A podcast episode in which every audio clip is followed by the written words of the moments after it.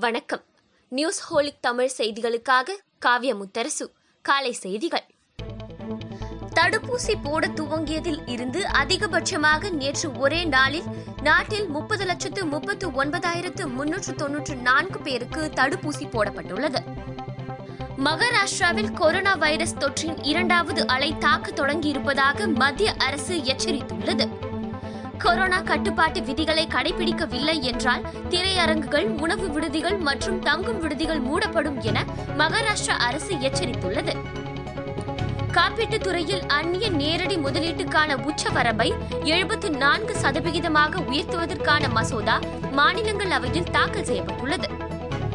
பெங்களூருவில் ஜொமேட்டோ நிறுவன delivery boy மீது புகார் தெரிவித்த பெண் மீதும் போலீசார் வழக்கு பதிவு செய்துள்ளனர். கடந்த ஒன்பதாம் தேதி இதேஷா சந்திரானி என்ற பெண் மூக்கில் ரத்தம் வழிந்த நிலையில் வீடியோ வெளியிட்டிருந்தார். அதில் தாமதமாக உணவு கொண்டு வந்தது குறித்து கேட்டதற்கு ஜொமேட்டோ ஊழியர் தன்னை தாக்கிவிட்டதாக குற்றம் சாட்டியிருந்தார். இதையடுத்து காமராஜ் என்ற அந்த ஊழியர் பணியிடை நீக்கம் செய்யப்பட்டதுடன் போலீசார் வழக்கு பதிவும் செய்தனர். அதன் பிறகு காமராஜ் வெளியிட்ட வீடியோவில் அந்த பெண் செருப்பால் தன்னை தாக்கி கடுமையாக பேசியதாகவும் தன்னை தாக்க முயன்ற போது தடுத்ததில் அவரது கைப்பட்டே மூக்கில் காயமடைந்தார் என்றும் கண்ணீருடன் விளக்கம் அளித்திருந்தார். இது குறித்து விசாரித்து வந்த போலீசார் காமராஜை தாக்கியதாக இதேஷா சந்திரானி மீது மூன்று பிரிவுகளில் வழக்கு பதிவு செய்துள்ளனர். கோவை ரேஸ்கோர்ஸ் சாலையில் மக்கள் நீதி மய்யம் கட்சியின் தலைவர் கமல்ஹாசன் நடைபயிற்சி மேற்கொண்டவாறு தேர்தல் பிரச்சாரத்தில் ஈடுபட்டார். உங்கள் தொகுதியில் ஸ்டாலின் என்ற திமுக கூட்டத்தில் வழங்கப்பட்ட அடையாள அட்டையுடன் முதலமைச்சர் அறைக்கு நேராக வரலாம் என்று திருவாரூரில் நடந்த தேர்தல் பரப்புரையில் மு க ஸ்டாலின் தெரிவித்துள்ளார். கூட்டுறவு வங்கிகளில் ஆறு சவரன் வரையிலான நகை கடன்களை அதிமுக அரசு தள்ளுபடி செய்துள்ளதாக முதலமைச்சர் தெரிவித்துள்ளார். அதிமுக அரசு பயிர் கடன்களையும் தள்ளுபடி செய்துள்ள நிலையில் அது கூட தெரியாமல் மு ஸ்டாலின் வாக்குறுதி அளித்து வருவதாக எடப்பாடி பழனிசாமி விமர்சித்துள்ளார்.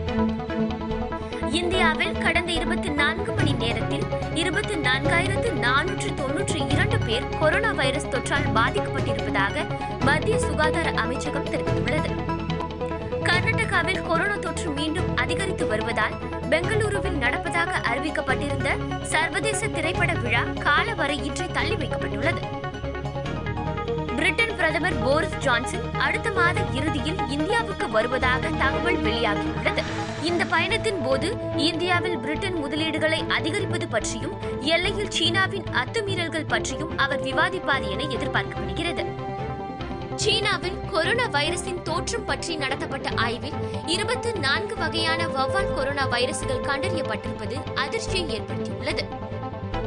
இந்தியா இங்கிலாந்து இடையே நடைபெறும் மீதமுள்ள மூன்று இருபது ஓவர் கிரிக்கெட் போட்டிகளிலும் ரசிகர்களுக்கு அனுமதி கிடையாது என குஜராத் கிரிக்கெட் சங்கம் அறிவித்துள்ளது.